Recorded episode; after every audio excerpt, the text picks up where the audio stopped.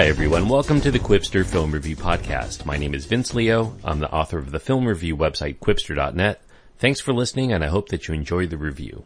If you do, please click the subscribe button and you'll continue to get all of my reviews downloaded into your podcast player on mostly daily basis. The Revenant is the name of the film I'm going to be reviewing today. It's an adventure slash western film done by Alejandro Gonzalez Iñárritu. Uh, also provides the screenplay along with Mark L. Smith, who had developed the screenplay for a while and actually had drafted it many times before Iñárritu came on board and helped him shape it into the way that it is today. It's an R-rated film for strong frontier combat and violence, including gory images, a sexual assault, language, and brief nudity. It runs two hours and 36 minutes. The star primarily is Leonardo DiCaprio with a sizable supporting role for Tom Hardy. Also features Domhnall Gleeson, Will Poulter, and Forrest Goodluck. Alejandro Gonzalez Iñárritu's follow-up to his Oscar-winning film Birdman from last year sees him go for a western adventure of the most potent variety in The Revenant. It's a grueling tale of bloody revenge set in the wilderness of uh, presumably the Dakotas in the 19th century as with Birdman, the very demanding and highly volatile uh, Iñárritu continues to try to push the boundaries of how difficult his films will be to shoot. Perhaps he supposes that the more effort that he puts into the filmmaking process, the bigger the reward there's going to be when he actually finishes it. The Revenant is shot in the wilderness of Canada and a little bit in Argentina as well. It's a, it was filmed over a, um, what by most standards today is considered a marathon filming schedule of nine months. Iñárritu decided to shoot the film uh, using only natural light, and that shoot proved, proved to be a very difficult one because there of all of the remote locations that were involved, as well as the limited availability of daylight uh, when you're dealing with that far north in Canada.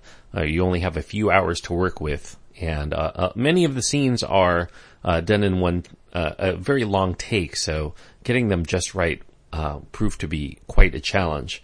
The beauty of the scenery is juxtaposed with the ugly side of humanity, which uh, succumbs to the survival of the fittest mentality found in the untamed woods and mountains that surround all of the characters in this film. This is a place where heaven and hell exist simultaneously, and uh, I think that Iñárritu captures both the beauty and the ugliness of that period of time in America. Leonardo DiCaprio stars as Hugh Glass. Uh, Glass was mauled by a mama grizzly bear, bear, while out with a hunting party of fur trappers. It left him uh, barely clinging to life with severe trauma done to his body and a plethora of injuries all over himself. Glass's teenage son Hawk, uh, a fictional character that was added here for dramatic effect, uh, Hawk is the son of a murdered Pawnee lover and Glass, and Hawk won't leave Glass's side, uh, though that also leaves Hawk largely unprotected among a group of men with their own prejudices and their own reasons to hate the natives of the area. One of those uh, haters is, is named of John Fitzgerald, who's played by uh, Tom Hardy in the film. Fitzgerald thinks that Glass is a lost cause, uh, because of all of the injuries. He's basically almost in a comatose state. And he's, you know, they're carrying him over the wilderness trying to stay uh, one step ahead of the natives that are out to attack them and feels that Glass is just dead weight uh, on their way to getting back to civilization and he should just put, be put out of his misery. The misery for Glass doesn't really end there. He's eventually left for dead, hence the title of The Revenant, uh, committed to dragging himself out of his literal shallow grave, eventually crawling high and low through rocks, rivers, and snow in order to try to right the wrongs that had been perpetrated against him. Iñárritu's attempt at a western is very loosely adapted from a 2002 historical novel by Michael Punke. Uh, it's a bleak and uncompromising one. It's intensely savage, it's viscerally grimy, and it's brutally violent working once again with his director of photography, Emmanuel Lubezki. Lubezki specializes in complicated long takes in such films as uh, Children of Men and Gravity and Iñárritu's own Birdman. The film has plenty of uh, difficult scenes that play out with elaborately constructed choreography. It involves hand-to-hand combat it has arrow attacks, uh, all of these done in very long takes. And there's one real big showstopper. And if you've seen the trailer or uh, many of the ads, you've seen at least a clip of this. But to see it done with that really lengthy single shots uh, sequence is stunning. It's the bear attack uh, that just keeps going and going. And it, it, I don't know how they filmed it. Perhaps it's best that I I don't know, but uh, it's astonishing. It's probably the most brutal brutal animal attack you'll see on film. Um, luckily it wasn't a real thing, but, uh, if there's one aspect of Lubezki's lensing that I, I could have done away with, it's his use of the ever spinning wide angle shots that the entire movie seems to be filmed in. It gives, there's a, there's kind of this fishbowl-esque vision of this world that persistently is a reminder to me that I'm watching a movie and it kind of takes me out of it from time to time, especially as water will appear on the, on the lens or you, you'll even, you'll even see, you know, people's breath, uh, fog up the lens. It just reminds us that there's a camera out there. Uh, the sound design is pretty amazing for the film. I'll give it that especially in the way that it captures the whizzing of the arrows and the, the hoofbeats of the horses in the distance. And, you know, some of the dubbing is noticeably off on occasion. I think that may be due to the difficult of that, uh, the ADR, uh, that happens, the, the redubbing at the end of these films. Uh, you know, when you have lengthy takes, it's hard to get the timing exactly right without having to keep redoing it. So I think they did the best that they could, but it just was never able to completely match up. That's another thing that takes you out of the film from time to time. In combination with the hypnotic score from Ryuichi Sakamoto, Alva Noto, and Bryce Dessner, it's a lot to soak in, both visually and aurally. There are great performances as you would expect from a film that has DiCaprio and Tom Hardy, uh, even Domhnall Gleeson. Uh, DiCaprio goes all in with what must have been an especially arduous and physically demanding role that puts the actor in harsh cold and, uh, and performing difficult stunts that easily could have gone awry in a myriad of ways. Uh, one of those things that he has to do includes eating a real raw bison liver. Uh, DiCaprio is rumored to be a vegetarian, so that probably made his uh, feeling of of illness during this scene all the more realistic. Tom Hardy, I think he's going to get an Academy Award nomination out of this for sure. He continues his seemingly never-ending ability to disappear into his roles. He pl- plays here a particularly loathsome kind of southern scoundrel who seeks only for his own betterment, willing to kill others for more for his own personal inconvenience than for his own pleasure, that makes him even more despicable than just if he were evil incarnate. His reasons for his, the disregard of the life uh, of others and uh, also for truth are as petty as can be. He, he, he's willing to sell out pretty much anything just for his own uh, continued survival. Uh, and yet the film feels quite long, despite all of these great qualities. It has a very uh, relatively simple premise, uh, something that doesn't necessarily require two hours and 36 minutes to explore. And that lets some of the thrilling elements, the kind of those more thriller uh, pieces of the story, it kind of lays loose a good deal of the time, and that tends to undercut the film's ability to maintain uh, power amid all of the grandeur that we see on display. Iñárritu here is channeling uh, to a large extent the spirit of younger filmmaker uh, Werner Herzog in both in his method and his madness and the method of his madness. I think Iñárritu ratchets up that the mysticism in Glass's quest and uh, something that's very similar to Aguirre, The Wrath of God, and Fitzcarraldo, and other Werner Herzog films. Some people might even compare it to the works of uh, Terrence Malick, especially in films like Tree of Life and The New World.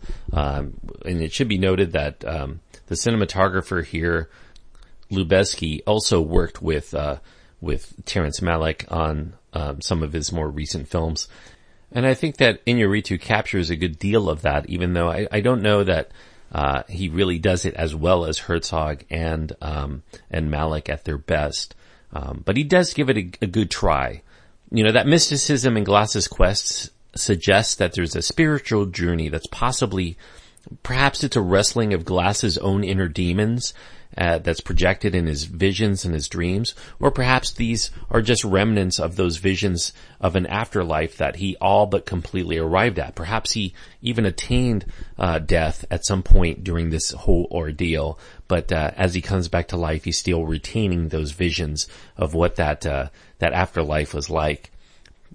It, that leaves it really up to the imagination, but after you examine all of this, the one question that you have to ask is why after all of this, does the Revenant feel like Iñárritu cares more for the exhaustion of Glass's journey than in the reward of seeing Glass arrive ultimately at some sort of destination? You know, at two hours and 36 minutes, it's almost all journey and, uh, very little to really come away with, uh, other than that journey. And some people will find that journey very, uh, very re- rewarding in and of itself without needing a destination to it. Certainly, uh, it did keep my attention. While I do think that The Revenant is an aesthetic experience unlike any others of its ilk, there's an intensity here, but it never as emotionally gripping as you might uh, want it to be uh, from a tale that stems from personal revenge, and I think that makes it fall short uh, ultimately of films like the uh, like Unforgiven, the Clint Eastwood film, in its ability to grip us with vengeance as justice. Ultimately, I do think that Iñárritu uh, sees that as perhaps the main theme of the movie, because he draws up the notion that there's very little payoff in payback, and I think that that probably is the reason why. Uh, you know, this is a revenge film that feels like there is not much reward at the end of the film because, you know, vengeance is uh, something you seek and once gained, what really do you get from it? I'm going to give, uh, the Revenant three and a half stars out of four. It was a borderline call. I could have gone with four, um, but ultimately I think that there there were a few things like the, those moments that took me out of the movie. That that fishbowl effect of the the way that uh, that it's filmed. Um, some of the the the the, the length of the film and some of the indulgences here and there. I think that it's it's uh, it's a film that probably it was very much over budget and, and the shooting time was very long. Certainly, Iñárritu was really in a hurry to try to get it out there before uh, Oscar season. I feel like it's it still needs work, and ultimately, I feel like this is not really the product that Iñárritu set out to make which unfortunately means that it is um, some of the the flaws are there. Um, and so I'm going to give it three and a half. I do think it's one of the better films of 2015. Certainly worth going out of your way to see if you can stomach some of the grisly uh, violence that's in the film. Um, but I, I, do think that it is a uh, it's, definitely a, a, potent film, and it's unlike any other film this year. Uh, even though we've had westerns like Bone Tomahawk and The Hateful Eight and things like that, I'll be uh, reviewing Hateful Eight probably within a few days as well. Um, but certainly, um, it's it's an experience, and I think that it is ultimately worthwhile. And so three and a half stars go to, goes to The Revenant. Uh, one final bit of trivia. Um, if you're interested in, in further adventures, uh, or ways of this story, the Hugh Glass story, uh, being told, uh, his survival tale has been filmed before because it is based on a, a true story. Um, it, it was filmed in 1971 um, with a, a, Richard Harris film called Man in the Wilderness. So that's worth seeking out if you want to find more of this. Uh, an, another take. It was also very loosely based on that. Um, he's not even called Hugh in the film. His last name of Glass is still in there. There was also an episode of a TV show called. Um, called Hugh Glass Meets the Bear. Um, that was one of the episodes of Death Valley Days that came, and I think that that episode came out in 1966. That one may be a little bit harder to find, but certainly if you're uh, really piqued by the the subject matter of Hugh Glass and his uh, survival tale, those are worth seeking out. Thanks everyone for listening. I hope that you enjoyed the show. You can find my contact information at my website and also links to my Facebook page and my Twitter feed. Go to qwipster.net and you can also check out over 3,700 of my written reviews there. qwipster.net, Q-W-I-P-S-T-E-R.net. Until next time, thanks everyone. Please enjoy your time at the movies.